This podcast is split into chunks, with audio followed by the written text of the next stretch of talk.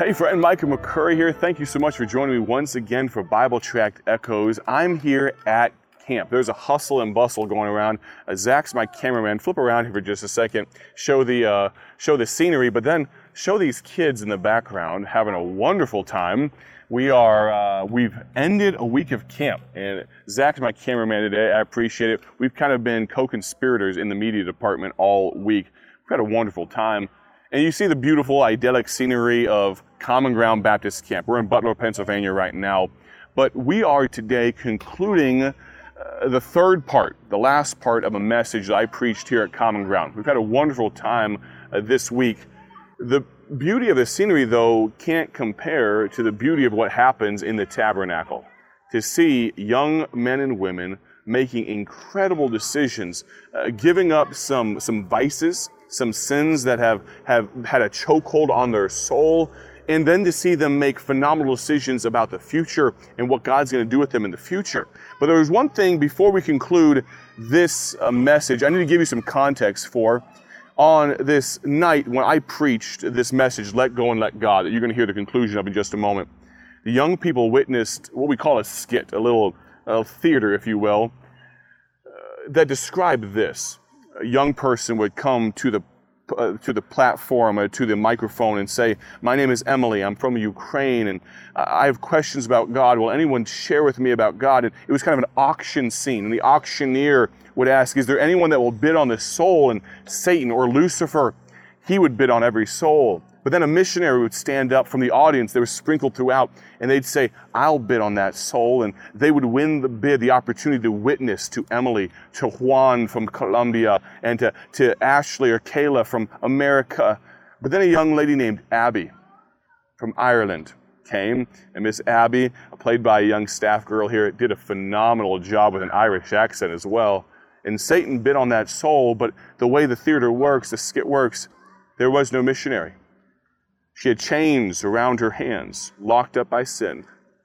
And then the devil comes, and he takes Miss Abby, takes her. And I, I will reference that skit here in just a few moments.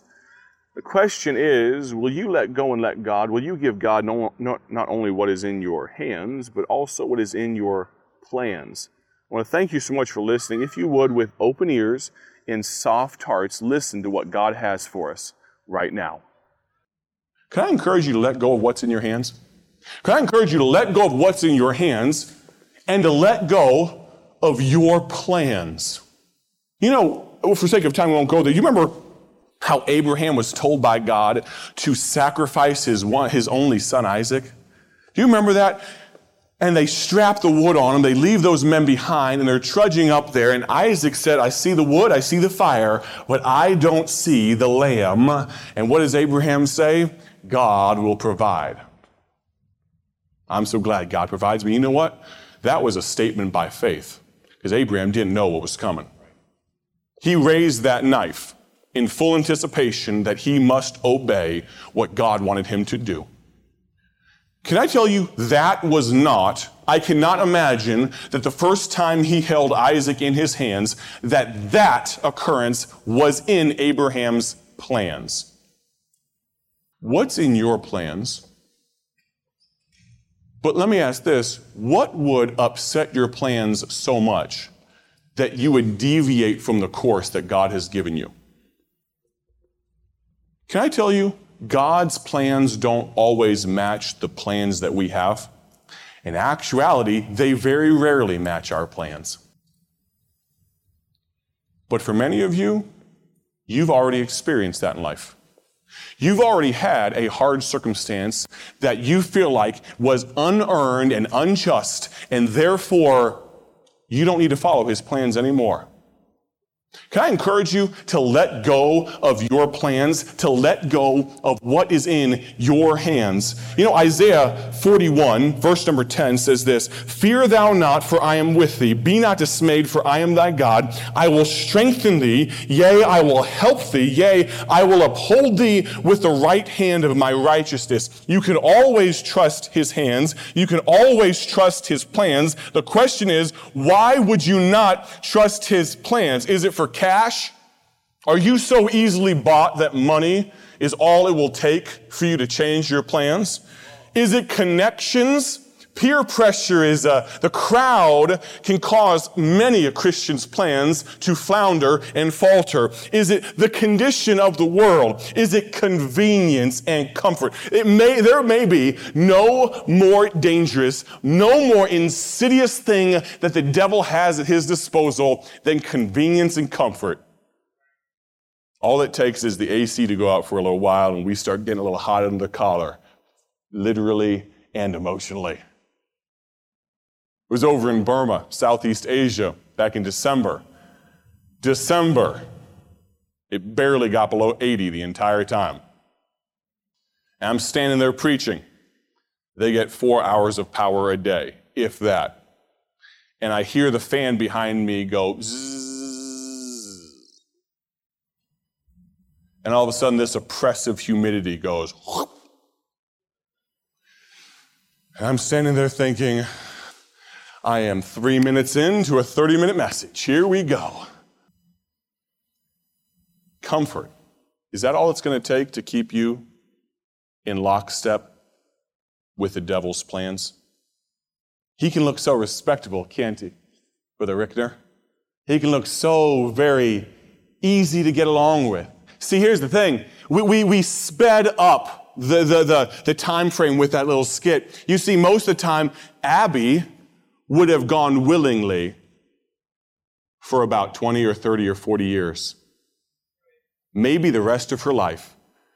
The screaming would have occurred when she entered hell. But until then, she would have lived very comfortably in Ireland.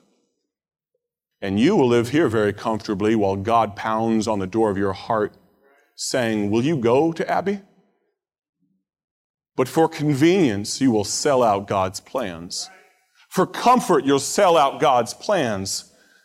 For carnality, you will sell out God's plans. For compromise, there is no compromise with the devil.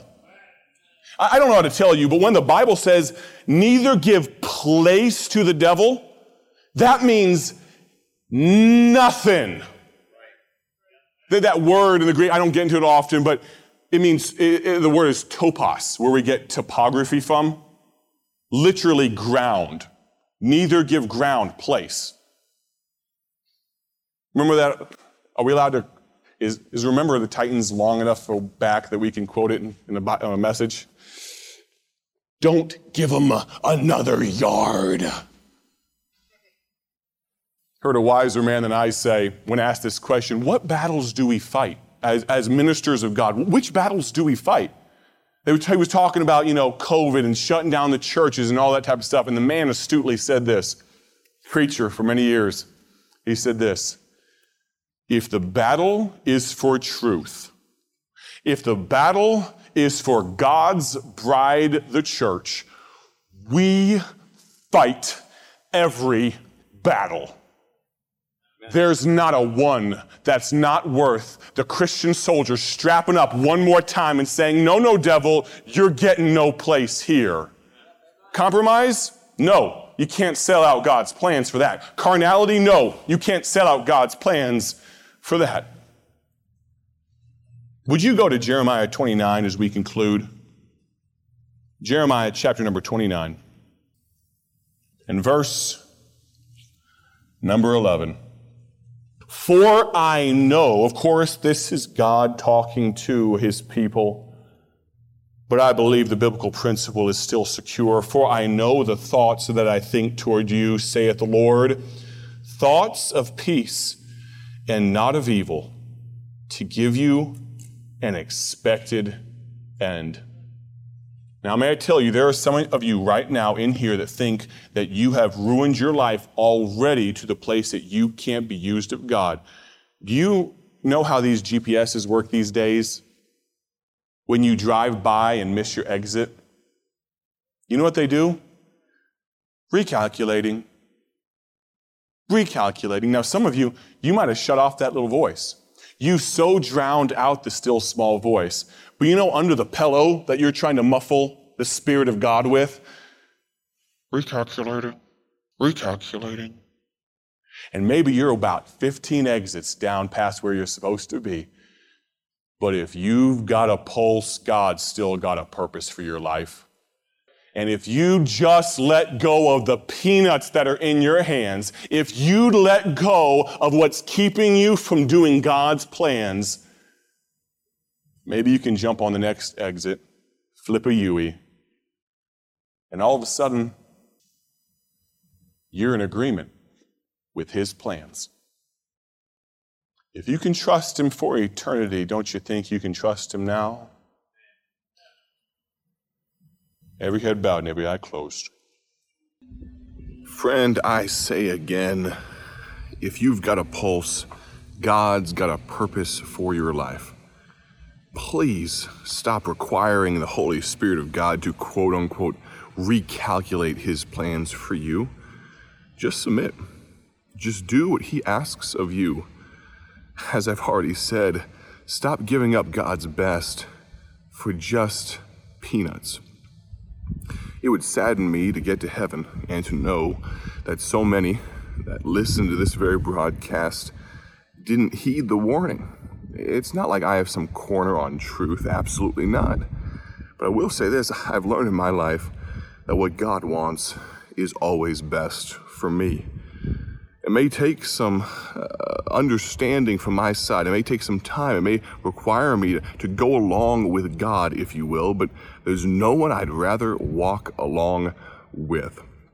I hope, I hope that you've enjoyed the message this week. Tomorrow on the broadcast, we have a good, a dear friend of mine. I'm going to ask you to listen in. We're going to continue talking about why camp. I think you'll enjoy it.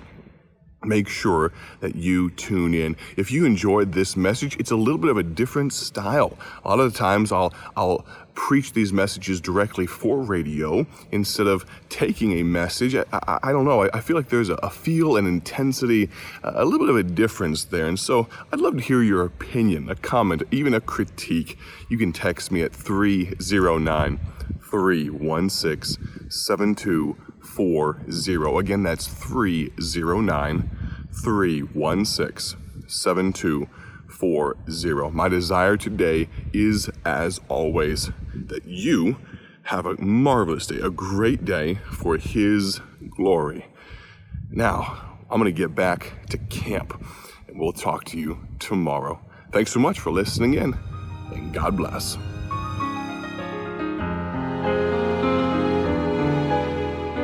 Thank you for joining us today for Bible Tract Echoes, a ministry of Bible Tracts Incorporated. If you would like to receive a free sample booklet of all of our tracts, you can contact us by calling three oh nine, eight two eight, six eight eight eight. That's three oh nine, eight two eight, six eight eight eight.